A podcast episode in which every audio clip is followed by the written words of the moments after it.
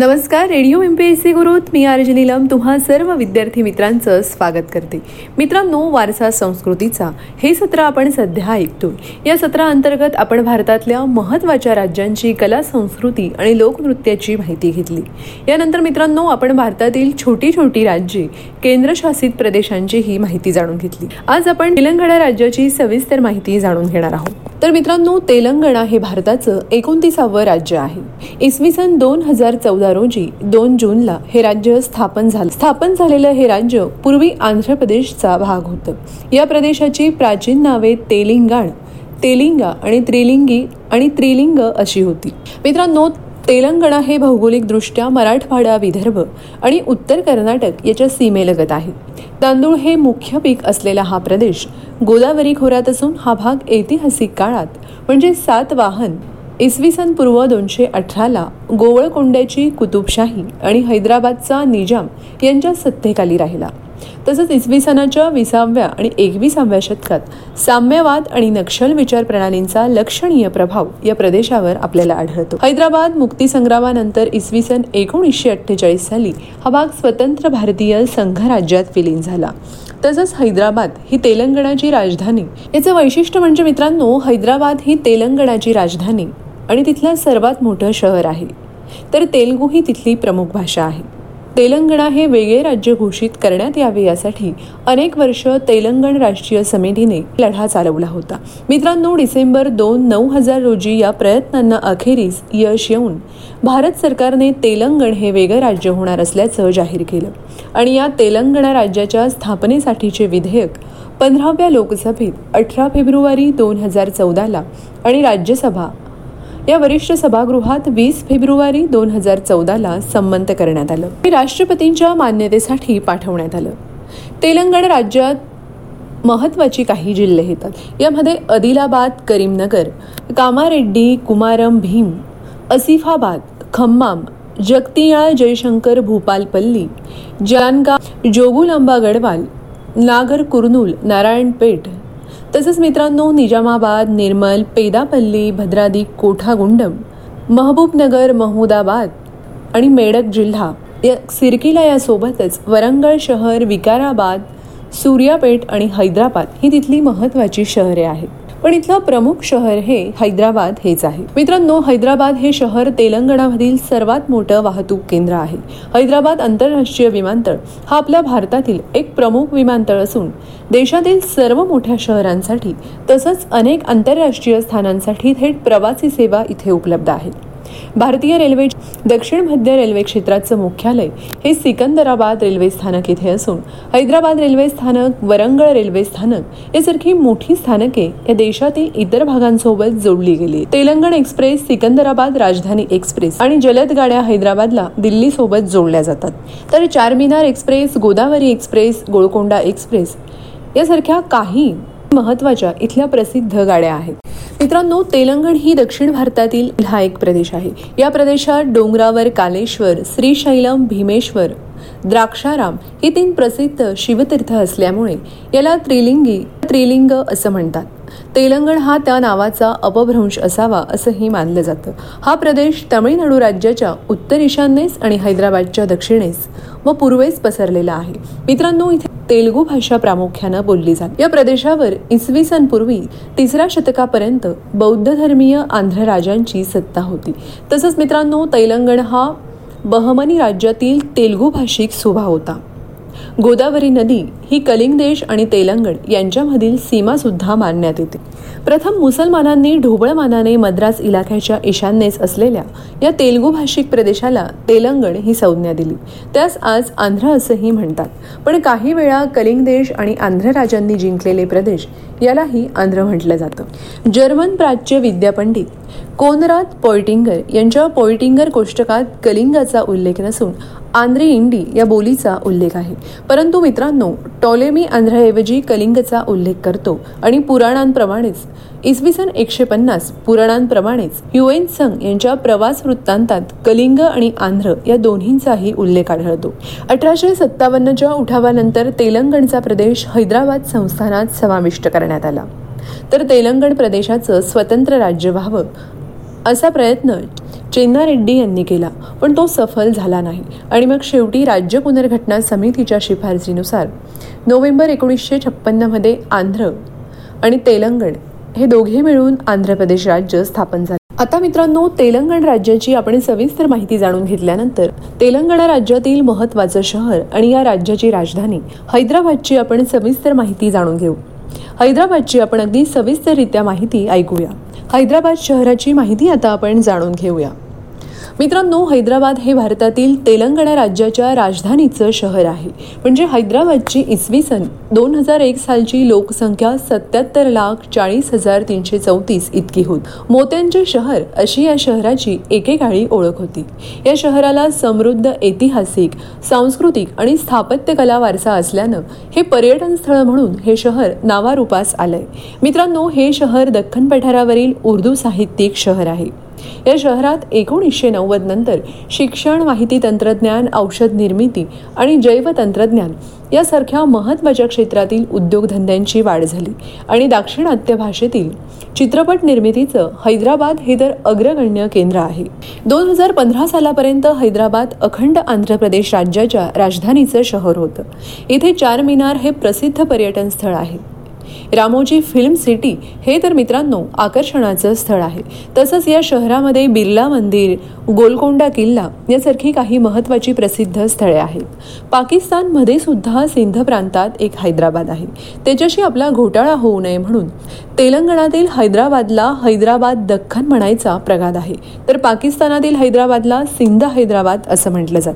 आता याचा इतिहास जर आपण जाणून घेतला तर इसवी सन पंधराशे बारामध्ये बहामनी राजवटीतून बंड करून किल्ले गोवळकोंडा येथे कुतुबशाही स्थापन झाली. नंतरच्या काळात मोहम्मद कुली कुलबशाह यांनी गोवळकोंडा येथील सततच्या पाणी टंचाईवर तोडगा म्हणून मुसी नदीच्या किनारी असलेल्या भाग्यनगरचे नाव बदलून हैदराबाद असं केलं आणि त्याने शहरात चार मिनार या वास्तूची उभारणी केली. गोवळकोंड्याहून राज्यकारभार हैदराबादला स्थलांतरित झाला आणि मग या शहराभोवती चार मोठे तलाव बांधले गेले. मोगल सम्राट औरंगजेबने इसवी सन सोळाशे सत्त्याऐंशीमध्ये हैदराबाद ताब्यात घेतले आणि औरंगजेबाचा मृत्यू हा इसवी सन सतराशे सातमध्ये झाला. मग मित्रांनो त्यानंतरच्या काळात या प्रांताचा निजाम उल मुल्क असलेल्या मीर कमरुद्दीन खान सिद्दीकी अर्थातच पहिला असफ जाह याने या शहरावर आपली सत्ता प्रस्थापित केली. आणि मग त्यानंतर असफशाही राजवटीतील सात पिढ्यांनी इसवी सन एकोणीसशे अठ्ठेचाळीस पर्यंत हैदराबादचे निजाम म्हणून राज्य केलं. निजाम मुघलांच्या विपरीत असे मुस्लिम कट्टरवादी होते आणि मग शेवटचा निजाम मीर उस्मान अली खान होता. त्याने हिंदूंचे मोठ्या प्रमाणात धर्मांतरण केले. मित्रांनो भारत हा इसवी सन एकोणीसशे सत्तेचाळीसमध्ये स्वतंत्र झाल्यानंतर निजामाने हैदराबाद संस्थान भारतापासून वेगळं ठेवण्याचे प्रयत्न केले. मात्र सतरा सप्टेंबर एकोणीसशे अठ्ठेचाळीसला भारतीय संघराज्यात हैदराबाद संस्थान सामील करून घेण्यात आलं आणि मग नंतरच्या काळात भाषिक आधारावर राज्य पुनर्रचनेच्या धोरणानुसार मद्रास स्टेटमधून तेलुगू बहुल भाषकांचा भाग हा वेगळा काढून आंध्र प्रदेश राज्याची निर्मिती करण्यात आली. हैदराबाद शहर आणि त्या भोवतालचा तेलंगण हा विभाग आंध्र प्रदेशात समाविष्ट करण्यात आला. एक नोव्हेंबर इसवी सन एकोणीसशे छप्पन्नला आंध्र प्रदेशाची स्थापना झाली आणि मग हैदराबाद या राज्याच्या राजधानीचं शहर झालं. तेलंगण भागाचे वेगळे राज्य व्हावे यासाठी आंध्र प्रदेशच्या स्थापनेपासून चळवळ सुरू राहिली. आणि मग अखेर जुलै इसवी सन दोन हजार तेरामध्ये केंद्रातील सत्ताधारी आघाडीच्या मान्यतेनंतर काँग्रेस पक्षाच्या कार्यसमितीने तेलंगण या नव्या राज्याच्या निर्मितीचा ठराव मंजूर केला. आणि मित्रांनो हैदराबाद ही आंध्र प्रदेश आणि तेलंगण या दोन्ही राज्यांची दहा वर्षांसाठी राजधानी राहील. हेही ठरवण्यात आलं. मित्रांनो भौगोलिकदृष्ट्या जर आपण जाणून घेतलं तर हैदराबाद हे दक्षिण भारतात दख्खन पठाराच्या उत्तरेकडील भागात वसलेलं आहे. त्याचं क्षेत्रफळ सुमारे सहाशे पन्नास चौरस किलोमीटर इतकं आहे. करड्या आणि गुलाबी ग्रॅनाइटपासून बनलेली खडकाळ चढउताराची जमीन हे हैदराबादच्या भूपृष्ठाचं वैशिष्ट्य. हैदराबाद समुद्र सपाटीपासून सरासरी पाचशे बेचाळीस मीटर उंचीवर हे आहे. बंजारा हिल्स हा या शहरातील सर्वात असा उंच भाग आहे. तसंच शहरात आणि सभोवताली एकोणीसशे शहाण्णवपर्यंत एकशे चाळीसहून अधिक लहान मोठी तळी होती. तर पंधराशे बासष्टमध्ये बांधलेला हुसेन सागर तलाव हा या शहराच्या मध्यभागी आहे. मित्रांनो चार मिनार आणि मक्का मस्जिद असलेले जुने शहर मुसी नदीच्या काठावर वसलेलं आहे. या शहराचा जुना मध्यवर्ती भाग आहे. तसंच मित्रांनो शहराचा नवा विस्तार हा चारही दिशांनी झालेला आहे. हैदराबाद हे दमट आणि कोरड्या कटिबंधीय वातावरणाचा अगदी संमिश्र अनुभव देणारं शहर आहे. या शहराचे वार्षिक सरासरी तापमान सव्वीस अंश सेल्सिअस आहे. एप्रिल आणि जून दरम्यान शहराचं कमाल तापमान अनेकदा चाळीस अंश सेल्सिअसवर जातं. तर जून ते सप्टेंबर या मान्सूनच्या काळात या शहरात पाऊस मित्रांनो या शहराची देखभाल बृहद हैदराबाद महानगरपालिका करते. हैदराबाद महानगरपालिकेची स्थापना ही एप्रिल दोन हजार सातमध्ये हैदराबाद महानगरपालिका आणि तिथल्या जवळच्या दोन जिल्ह्यातील बारा नगरपालिकांचे विलिनीकरण करून झालेली आहे. बृहद हैदराबाद महानगरपालिकेचे क्षेत्र सुद्धा सहाशे पन्नास चौरस किलोमीटर आहे. हैदराबाद रंगारेड्डी आणि मेदक या तीन जिल्ह्यात तिचा विस्तार आहे. तर महानगरपालिकेत एकशे पन्नास वॉर्ड आहे. हे वॉर्ड अठरा मंडले आणि पाच विभाग आणि पाच झोन्स यामध्ये वाटले गेले आहेत या महापालिकेचे महापौर लोकांनी निवडलेले प्रमुख असतात. तर आयुक्त हे भारतीय प्रशासकीय सेवा दर्जाचे अधिकारी आणि प्रशासकीय प्रमुख असतात. याशिवाय मित्रांनो आंध्र प्रदेश विधानसभा आंध्र प्रदेश सचिवालय आणि आंध्र प्रदेश उच्च न्यायालय हे हैदराबादलाच आहे हैदराबाद महानगरपालिका क्षेत्राचं प्रतिनिधित्व करणारे चोवीस विधानसभा मतदारसंघ आहे आणि या शहरात लोकसभेचे पाच मतदारसंघ आहेत. मित्रांनो हैदराबादमध्ये हिंदूंची आणि मुस्लिमांची लोकसंख्या मोठ्या प्रमाणात आहे. शहरात माहिती तंत्रज्ञान उद्योगाच्या वाढीनंतर आपल्या भारताच्या सर्व भागातून मोठ्या प्रमाणात लोक हैदराबादमध्ये येऊन वसले आहेत. त्यामुळे या शहराचं स्वरूप बहुभाषिक झालेलं आहे. तेलुगू भाषेमध्ये डेक्कनी उर्दू आणि नंतर सर्वात जास्त भाषिक आहेत. याशिवाय तामिळ कन्नड गुजराती राजस्थानी यासोबतच अनेक भारतीय भाषा बोलणारे इथे राहतात. मित्रांनो तेलगू आणि उर्दूचा येथील हिंदीवर परिणाम होऊन हैदराबादी हिंदी ही नवी शैली पुढे आली. यामध्ये व्यापार उदीम सरकारी कामकाजात इंग्रजीचा सुद्धा वापर केला जातो. आपल्या खास पद्धतीच्या पक्वांनासाठी सुद्धा विशेषतः मित्रांनो मांसाहारी पदार्थांसाठी हैदराबाद प्रसिद्ध आहे. हैदराबादी बिर्याणी हा पदार्थ तर जगभरात नावाजलेला आहे. मित्रांनो हैदराबाद हे पारंपरिकरित्या लसूण आणि मसाल्याचे पदार्थ तसंच नारळ सुपारी केळी यासारख्या फळांची मोठी बाजारपेठ या ठिकाणी होती. आजच्या हैदराबाद मात्र माहिती तंत्रज्ञान आणि माहिती तंत्रज्ञान आधारित सेवा शिक्षण मनोरंजन या क्षेत्रात देशातलं महत्त्वाचं केंद्र बनलंय. माहिती तंत्रज्ञान आणि संबंधित क्षेत्रातील अनेक जागतिक कंपन्यांनी आपली कार्यालये इथे थाटली आहेत. तसंच औषध निर्मिती आणि जैवतंत्रज्ञान क्षेत्रातील अनेक कंपन्यांचे प्रकल्प हे हैदराबाद शहर आणि परिसरात आहेत. दूरचित्रवाणी कार्यक्रम निर्मिती उद्योगाचं हैदराबाद हे प्रमुख केंद्र आहे. तसंच मित्रांनो हैदराबाद येथील महात्मा गांधी बस स्थानक हे आपल्या आशियातील पहिल्या पाच सर्वात मोठ्या बस स्थानकांपैकी एक आहे. देशाच्या अनेक भागातून बस गाड्या इथे येतात. हैदराबाद शहर आणि परिसरात Andhra Pradesh state road transport corporation या सरकारी महामंडळाच्या बसगाड्या धावत तसंच मित्रांनो हैदराबाद डेक्कन काचीकुडा आणि सिकंदराबाद ही तीन प्रमुख रेल्वे स्थानके या शहरात आहेत. शहरात उपनगरी रेल्वे सेवा उपलब्ध असल्याने या सेवेची इतर लहान स्थानकेही आहेत. हैदराबादच्या जुळ्या सिकंदराबाद शहरात दक्षिण मध्य रेल्वेचं मुख्यालय आहे. रेल निलियम या संकुलात ते वसलेलं आहे. हैदराबादहून देशाच्या सर्व भागात जाण्या येण्यासाठी रेल्वे सेवा उपलब्ध आहे.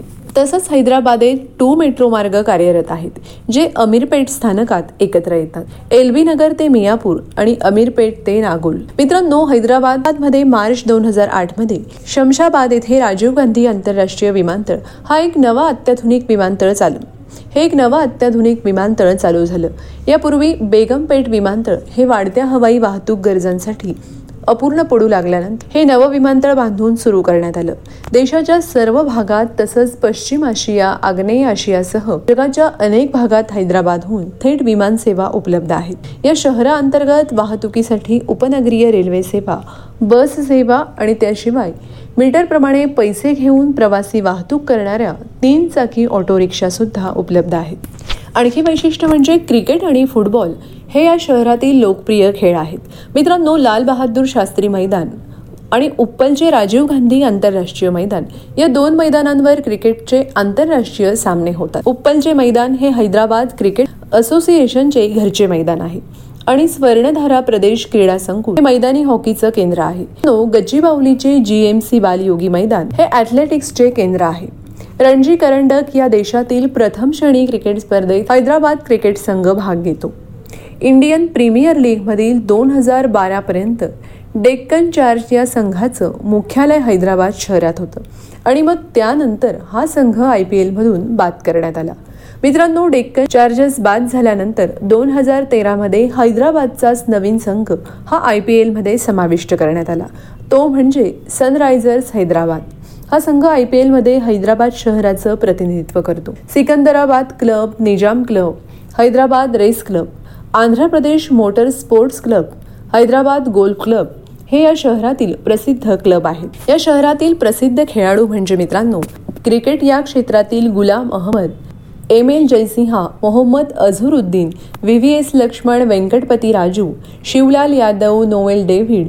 यानंतर मित्रांनो टेनिस या खेळात भारतातील प्रसिद्ध खेळाडू म्हणजे सानिया मिर्झा तसंच फुटबॉलमध्ये सय्यद अब्दुल रहीम सय्यद नईमुद्दीन शब्बीर अली. बॅडमिंटनमध्ये एस एम अरिफ पुल्लेला गोपीचंद सायना नेहवाल ज्वाला गुत्ता चेतन आनंद आणि हॉकीमध्ये सय्यद मोहम्मद हादी मुकेश कुमार यासारखे महत्त्वाचे खेळाडू आहेत. मित्रांनो निझामाच्या काळात राजाश्रय मिळाल्याने हैदराबादमध्ये उर्दू साहित्य भरभराटीला आले आणि याच काळात उर्दू साहित्यकांचे मुशायरे संमेलन झाले.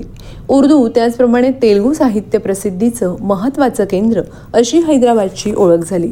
दोन हजार दहा पासून या शहरात अगदी दरवर्षी हैदराबाद लिटररी फेस्टिवल भरवला जातो. त्यात देश परदेशातले साहित्यिक सहभागी होतात. तसंच सोळाव्या शतकापासून हैदराबादेत कथ्थक नृत्याला सुद्धा आश्रय आहे तेलुगू चित्रपट उद्योगाचे हैदराबाद हे केंद्र आहे.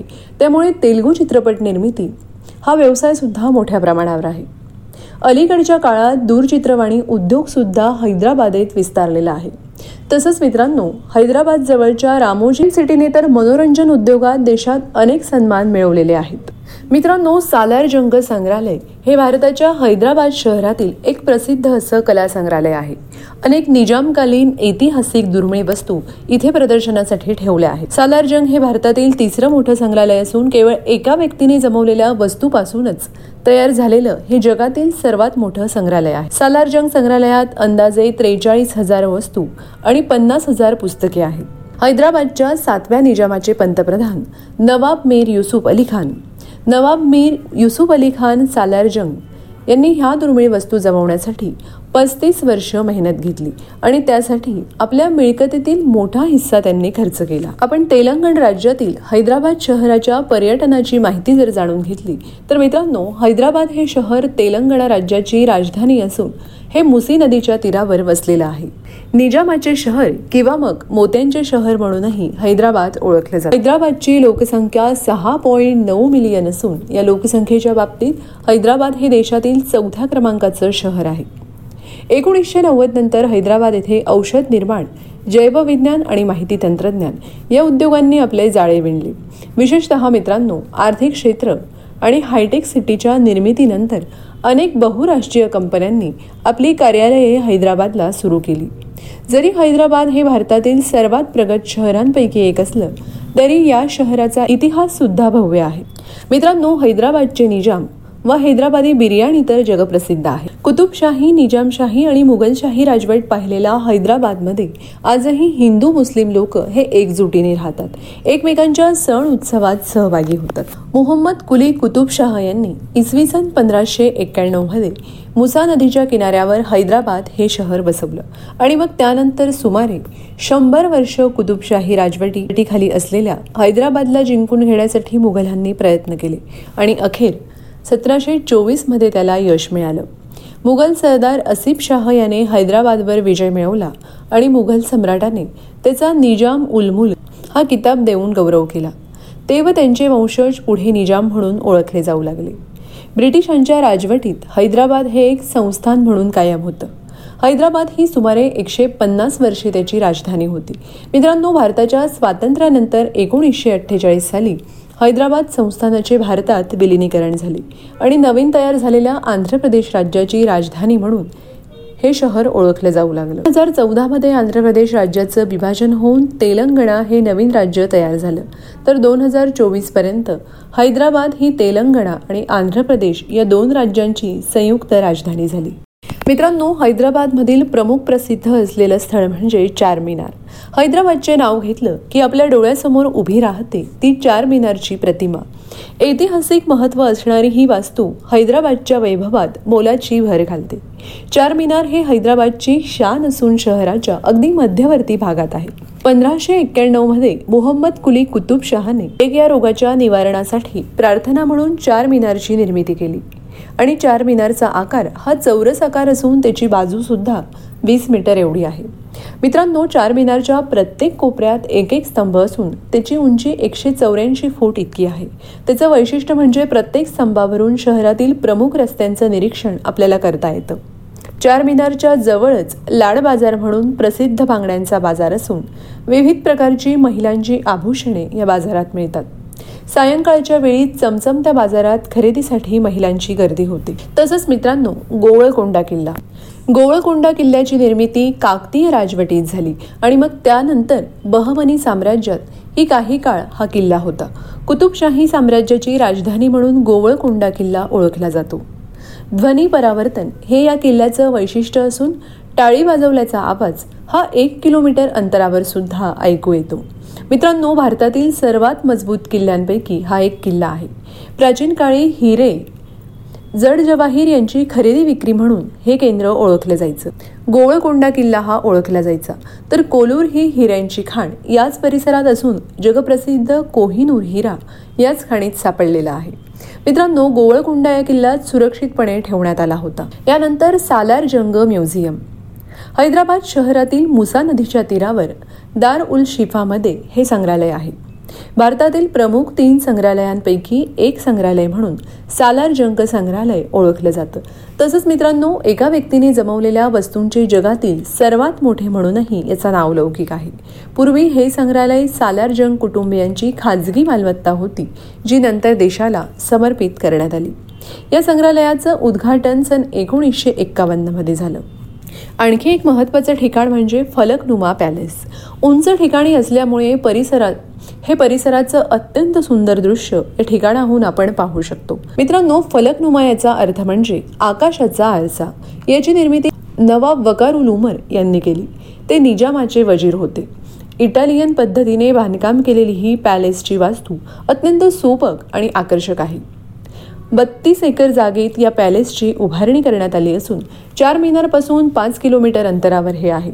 या ठिकाणी दररोज सायंकाळी लाइट आणि साऊंड शोज तयार केला जातो ज्यामध्ये गोवळकोंडा किल्ल्याचा इतिहास आपल्याला दाखवला जातो. तसंच मित्रांनो Ramoji film city.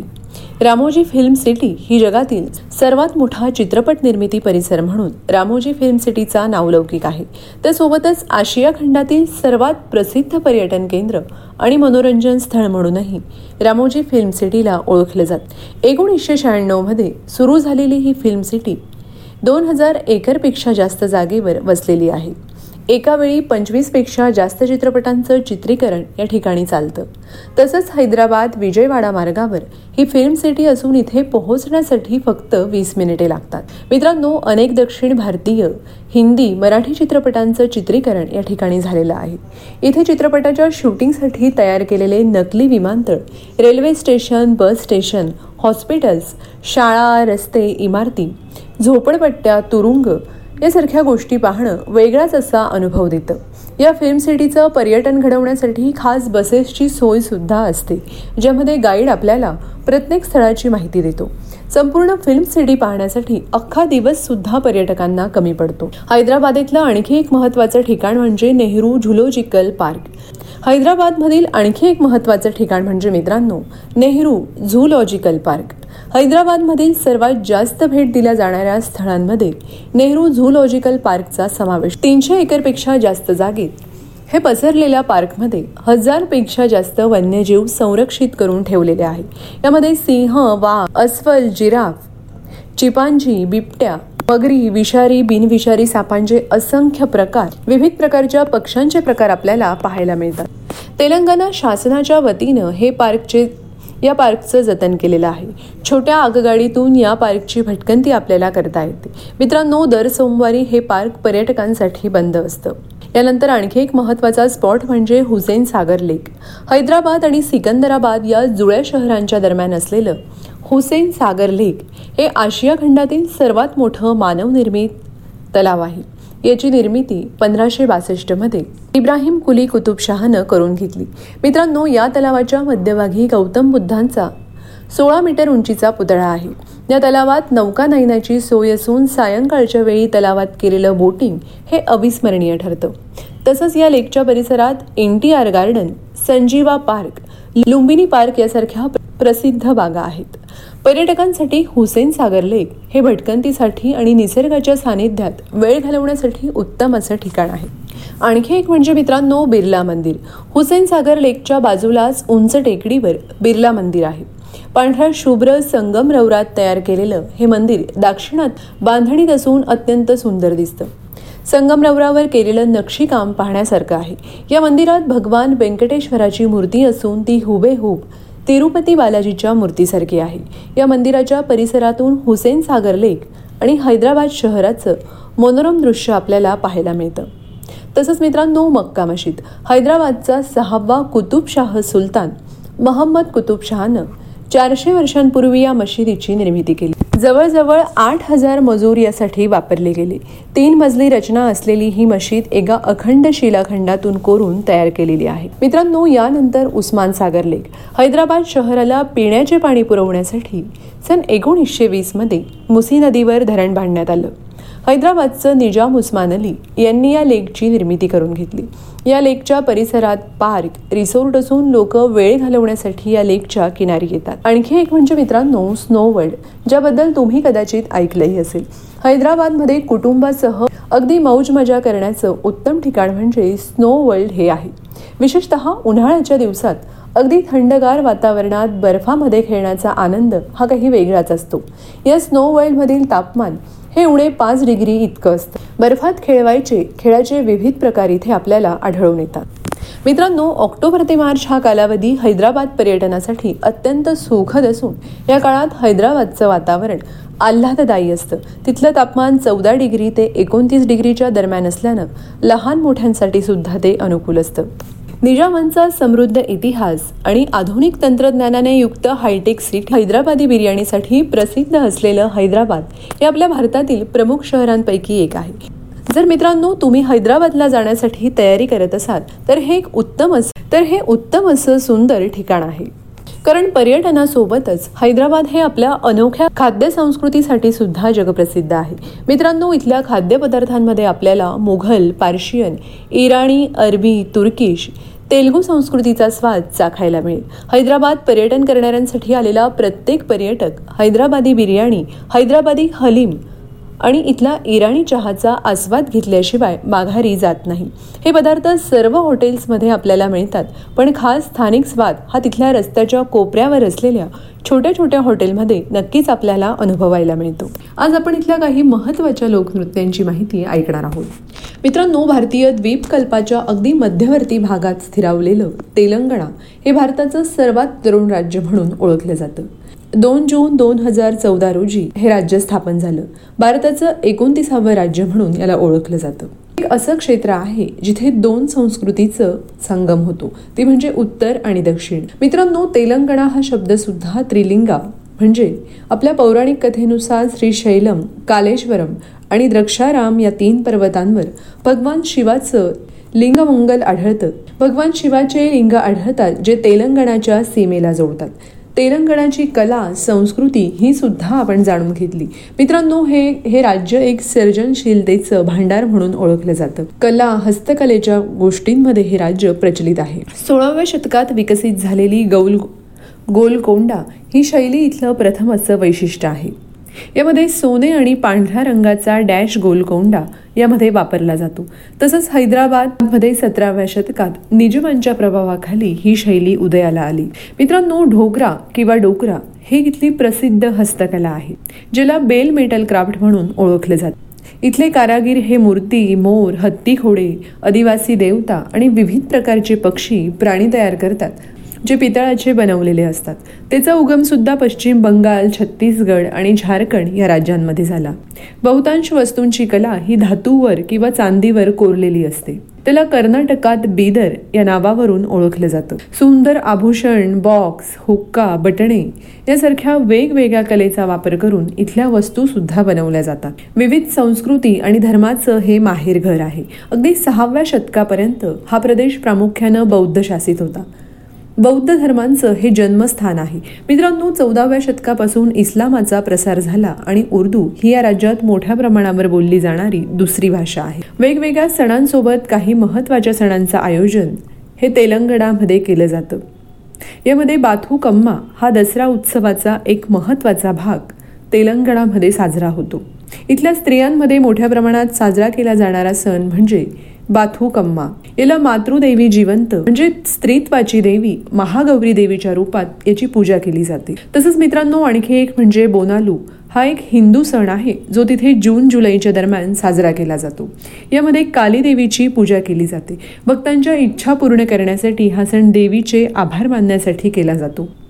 तसंच रमजान हा मुस्लिम लोकांचा सण रमजान आणि मोहरम तेलंगणात मोठ्या प्रमाणात साजरा होतो.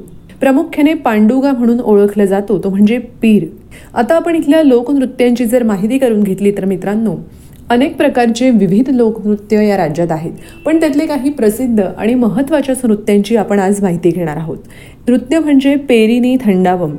हा एक प्राचीन नृत्य प्रकार आहे जो तिथल्या पुरुषांनी सादर केला आहे तिथल्या दंतकथा सांगतात की काकती यांच्या राजवटीत युद्धभूमीवर जाण्यापूर्वी योद्धा भगवान शिवाच्या मूर्तीपुढे हे नृत्य केलं जायचं. हे शास्त्रीय नृत्य प्रेरणा देण्यासाठी केलं जातं ज्याचा अर्थ भगवान शिव यांना समर्पित आहे. मित्रांनो तेलंगणातील इतर मोठ्या प्रमाणावर प्रसिद्ध नृत्य म्हणजे गुजदी नृत्य कुचीपुडी आदिवासी धिमसा नृत्य आणि लबंडी नृत्य. बुरा कथा हा या नृत्याचा एक प्रकार आहे. जो तंदना या कथेच्या नावावरून आणि नृत्यातून विकसित झाला. प्रामुख्यानं केंद्रातील तीन मुख्य कलाकारांच्या गटातून हे नृत्य सादर केलं जातं. भाम कल्पम आणि गोक कलापम हे प्रसिद्ध पारंपरिक नृत्य आहेत जे तिथे सिंधेरा योगींनी सुरू केलेल्या नैतिक मूल्यांवर आधारित आहेत. तसंच दंडारिया हे उत्तर हैदराबादच्या गौंडांनी सादर केलेलं नृत्य आहे. गौंडांचा असा विश्वास आहे की ते पांडवांचे वंशज आहेत. पुरुष नृत्यांगणा त्यांच्या दांडासह नृत्य करतात आणि गावागावातून कार्यक्रमाचं आयोजन करतात. तसंच बोनालू हे तेलंगणाचा लोक उत्सव आहे जिथे आपण रंगबिरंगी कपडे घातलेल्या महिला नर्तकांना भांडी म्हणजे बोनालू याचा आपल्या डोक्यावर समतोल करताना पाहायला मिळतात. महाकालीच्या स्तुतीमध्ये ठेके महाकालीची स्तुती आणि गाणे यामध्ये गायले जातात. स्त्री नृत्यांगना मंदिरात जाण्यापूर्वी पुरुष नृत्यांगनांना राजस बोलवले जाते आणि या उत्सवामध्ये रंग भरला जातो. खरं तर मित्रांनो पेरिनी शिवतांडव हा मध्ययुगीन नृत्य प्रकार आहे. बाराव्या शतकात काकतीय राजवटीच्या दरम्यान हा नृत्य प्रकार प्रकाशात आला. हे नृत्य भगवान शिवाशी संबंधित आहे आणि त्याचा संबंध युद्धाशी सुद्धा आहे. म्हणजे पुरुष हे घंटा कंस किंवा ड्रमच्या संगीतावर हे नृत्य करतात. असं मानलं जातं की या नृत्यामध्ये सैनिकांना प्रेरणा दिली जाते. कारण युद्धभूमीवर जाण्यापूर्वी भगवान शिव यांच्या मूर्तीसमोर एक तांडव नृत्य केलं जातं. अशा प्रकारे पेरिनी शिवतांडम यामध्ये अग्नी हवा पाणी पृथ्वी वारा या पाच घटकांचा समावेश होतो. मित्रांनो तेलंगणामधील वारालंगम वारंगलमधील रामप्पा या मंदिरात या नृत्य प्रकाराचे वेगवेगळे पुरावे आहेत. या मंदिरात पेरिनी शिवतांडव नृत्याच्या विविध मुद्रांची शिल्पे सुद्धा आजही आहेत. वारंगल पालमपेट आणि घानापूर येथील हजारो स्तंभित मंदिरे आणि वेगवेगळे देवळे सुद्धा या नृत्याचे ऐतिहासिक पुरावे देतात. तसंच तिथली काकदीय राजवट ओसरत गेली तसा हा नृत्य प्रकारही ओसरला. परंतु तिथल्या डॉक्टर डॉक्टर नटराज रामकृष्णन यांच्या प्रयत्नामुळे तेलंगणात या नृत्य प्रकाराचं पुनरुज्जीवन झालं. तसंच मित्रांनो आणखी एक म्हणजे दप्पू नृत्य. दप्पू नृत्यम किंवा दप्पू डान्स हा तेलंगणाचा एक नामांकित लोकनृत्य प्रकार आहे. तिथल्या दप्पू राजाच्या विविध भागामध्ये जसे की तपेटा आणि पलक अशा विविध नावांनी ओळखलं जातं. मित्रांनो हा नृत्य प्रकार तेलंगणाच्या निजामाबाद जिल्ह्यातून निर्माण झाल्याचं मानलं जातं.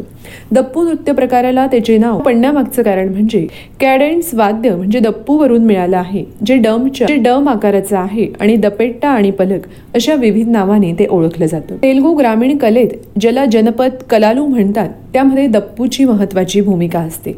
इथले नृत्य कलाकार रंगबिरंगी आणि तेजस्वी पोशाख घालतात. ज्यामध्ये तळपागा म्हणजे त्यांची पगडी धोती दत्ती आणि घोट्याच्या घंटा असतात. सहसा पुरुष हे नृत्य पंधरा ते वीस जणांच्या गटात सणाच्या प्रसंगी करतात आणि उत्सव नृत्य म्हणून सादर केल्यास यामध्ये महिला सुद्धा सहभागी होऊ शकतात. वेगवेगळ्या प्रसंगासाठी या नृत्यशैलीत किंचितसा फरक आढळतो. म्हणजे रस्त्यावर नाचताना नर्तक पुढे मागे आणि स्टेजवर जातात. जेव्हा ते गोलाकार हालचालींमध्ये सादर केलं जातं तसंच मित्रांनो लबंडी नृत्य. लबंडी हे तेलंगणाचं तिथल्या आणि आंध्र प्रदेशचं एक प्राचीन लोकनृत्य आहे. त्याची उत्पत्ती राजस्थानातील जमातींमध्ये सुद्धा झालेली आहे. ज्याचा अर्थ भटक्या असा होतो. हेच लबांडीज म्हणजे बंजारा लोक भटके लोक. किंवा मग त्यांना सेंगालीस म्हणून सुद्धा ओळखलं जातं. हे नृत्य त्यांच्या सामाजिक संबंध जीवनशैली आणि त्यांच्या धर्मावर आधारित आहे. त्यांच्या धर्माचं तिथल्या आदिवासी संस्कृतीचं या नृत्यातून प्रदर्शन होतं. शेतकऱ्यांचं दैनंदिन जीवन या नृत्य प्रकारातून प्रतिबिंबित केलं जातं. आणि पिकांच्या चांगल्या कापणीसाठी किंवा पेरणीच्या वेळेस भरभराट होण्यासाठी देवाचा आशीर्वाद मिळवण्यासाठी हे नृत्य केलं जातं. महिलांनी सादर केलेल्या या लंबडी नृत्यामध्ये पुरुषांचा सहभाग सहसा नसतो. रात्रीच्या वेळेस अग्निभोवती हे नृत्य केलं जातं आणि या नृत्यादरम्यान हाताच्या हालचाली तर शेतीमध्ये सामील असलेली कापणी पेरणी असे अनेक घटक यातून दर्शवले जातात. राजस्थानी गुजराती मराठी आणि तेलगू अशा विविध भाषेमध्ये सुद्धा या नृत्यात गाणी गायली जातात. त्यामध्ये नृत्यांगना वेगवेगळे चमकदार रंगीबिरंगी पोशाख धारण करून दिवाळी आणि होळीसारख्या अनेक सणांमध्ये सुद्धा हे नृत्य केलं जातं. तसंच तेलंगणातलं आणखी एक नृत्य म्हणजे ओग्गू कथा. मित्रांनो ओग्गू कथा म्हणजे ओग्गू हे तेलंगणाचं प्राचीन लोकनाट्य कला प्रकार असल्याचं मानलं जातं. हे नाव ओग्गू वरून पडलं आहे म्हणजे भगवान शिवशंकराशी संबंधित हे नृत्य आहे. तेलंगणा राज्याचा हा पारंपरिक नृत्य प्रकार अगदी हिंदू पौराणिक कथेमध्ये सुद्धा आढळतो. हिंदू देवांचं गायन आणि स्तुती करताना हे नृत्य आढळत. इथले कलाकार स्थानिक देवतांसह मल्लाना रेणुका येल्लम्मा बिरप्पा यांच्या कथा सांगतात या नृत्यातून कथा सांगतात. तसंच तिथले कुरुमा आणि गोल्ला म्हणजे यादव समाज यांच्याकडून या समुदायाकडून हा कला प्रकार सादर केला जातो. आजच्या घडीला शंभरपेक्षा जास्त ओग्गू कथा सांगणारे लोक आणि यांचा समूह तेलंगणात अस्तित्वात आहे. आणि त्या प्रत्येकामध्ये चार सहा कलाकार हे उत्कृष्ट प्रतीचे कलाकार आहेत. या नृत्याचं प्रशिक्षण आणि आणि सादरीकरणामध्ये दहा गायन शैलीचे प्रकार आहेत. तसंच विविध प्रकारचे रंगीबिरंगी वेशभूषा मेकअप कपडे या नृत्याच्या हालचाली या नृत्यासाठी लागणारं संगीत वाद्य याचा एक अनोखा संगम वापर यामध्ये केला जातो. वेगवेगळ्या बदलत्या काळानुसार परंपरा बदलत जात आहे पण तरीही या बदलत्या काळात लोकनृत्याचा वारसा जपला जावा आणि तो अगदी सहजरित्या येणाऱ्या पिढीपर्यंत पोहोचावा हाच या लोकनृत्यांचा संदेश आहे. तसंच मित्रांनो चिंदू भागवतम. तेलंगणातील आणखी एक लोकनृत्य म्हणजे चिंदू भागवत. या नृत्याद्वारे महाकाव्य सांगितलं जातं. इथल्या चिंदू शब्दाचा अर्थ उडी आहे आणि यामध्ये यक्षाने उडी मारली आहे. त्यामुळे चिंदू यक्षगणम हे नाव त्याला प्राप्त झालं. चिंदू भागवताचं दुसरं नाव भागवत हा शब्द त्याच्याशी संबंधित आहे. कारण तिथल्या कथित बहुतेक कथा भागवत पुराणातील आहेत. म्हणजे वैष्णवांचा इतिहास म्हणून त्या ओळखल्या जातात. जसे कलाकार नृत्य करतात आणि कथा सांगतात तसा हा शब्द त्यांच्याशी जोडला गेला आहे. नृत्य संगीत संवाद वेशभूषा मेकअप आणि तिथले स्टेज हे सर्व या नृत्य प्रकारात एकत्र केले जातात. असं मानलं जातं की हा नृत्य प्रकार इसवी सन पूर्व दुसऱ्या शतकाचा आहे आणि युद्ध शिकार किंवा यासारख्या शौर्याचे नृत्य करण्यापासून या नृत्याची सुरुवात झाली. प्रत्येकाच्या अभिनयाला स्वतःची देहबोली असणं आवश्यक असतं. कारण हा नृत्य प्रकार या गोष्टींवरच भर देतो. तसंच मित्रांनो गुसाडी नृत्य. गुसदी हे तेलंगणातील एक लोकनृत्य आहे जे राजगौंड किंवा आदिलाबाद जिल्ह्यातील गोंडोलू जमातीद्वारे सादर केलं जातं. पद्मश्री सन्मान दोन हजार एकवीस हा गुसदी या नृत्याला हा गुस्सदे नृत्य प्रतिपादक कनक राजू यांना प्रदान करण्यात आला. मित्रांनो गोंड दीपावली हा राजगौंडांचा सर्वात मोठा सण असतो. म्हणजे जेव्हा गुसदी नृत्य सादर केलं जातं. हे नृत्य पौर्णिमेच्या दिवशी सुरू होतं आणि दिवाळीच्या पंधरवड्याच्या शेवटच्या दिवसापर्यंत सुरू असतं. यामध्ये नृत्याचा प्रत्येक कलाकार हिरव्या शिंगासह मोरांच्या पंखांची पगडी बांधतो आणि तो त्याच्या शरीरावर एक कृत्रिम दाढी किंवा मिशा तसंच शेळीचे कातडे देखील लावतो. दिखाऊ दागिन्यांनी नकली दागिन्यांनी सजवलेली सर्व वेशभूषा धारण करून हे नर्तक खेड्यांमध्ये फिरतात आणि ही गायन नृत्य मंडळी दंडारी नृत्य मंडळी म्हणून तिथे ओळखली जातात. हा नृत्य प्रकार दंडारीचाच एक भाग आहे. तिथल्या प्रत्येक मंडळात दोन ते पाच सदस्यांचा समावेश असतो. तसंच मित्रांनो थोलू बोमत थोनू बोमलता. थोलू बोमलता हा सुद्धा एक प्राचीन हा सुद्धा एक प्रचलित छायानाट्य परंपरा आहे. जसं थोलू म्हणजे लेदर आणि बोमलता म्हणजे कटपुतली कटपुतली नृत्य. तिथल्या भाषेत या शब्दाचा शाब्दिक अर्थ आहे लेदर बाहुल्यांचं नृत्य. हा नृत्य प्रकार इतर परंपरांपैकी म्हणजे चामड्याच्या बाहुल्यांचा सर्वात महत्त्वाचा भाग आहे जो त्यांच्या वेगवेगळ्या आकारासाठी आणि विविधतेसाठी ओळखला जातो. ही नृत्य संकल्पना महाकाव्यावर आधारित आहे. मुख्यतः रामायण आणि महाभारतावर आधारित आहे. तर यातलं काही प्रदर्शन हे वैष्णव ग्रंथावर सुद्धा केलं जातं. या नृत्याची लोक अभिव्यक्ती संगीत नृत्य अभिनय चित्रकला कथात्मक कथानन आणि खोदकाम या सगळ्याच ऐतिहासिक गोष्टींचा समावेश असलेल्या विविध कला प्रकाराचं एक सुंदर मिश्रण या नृत्यात पाहायला मिळतं. हा नृत्य प्रकार मुख्यतः सावलीवर आधारित आहे.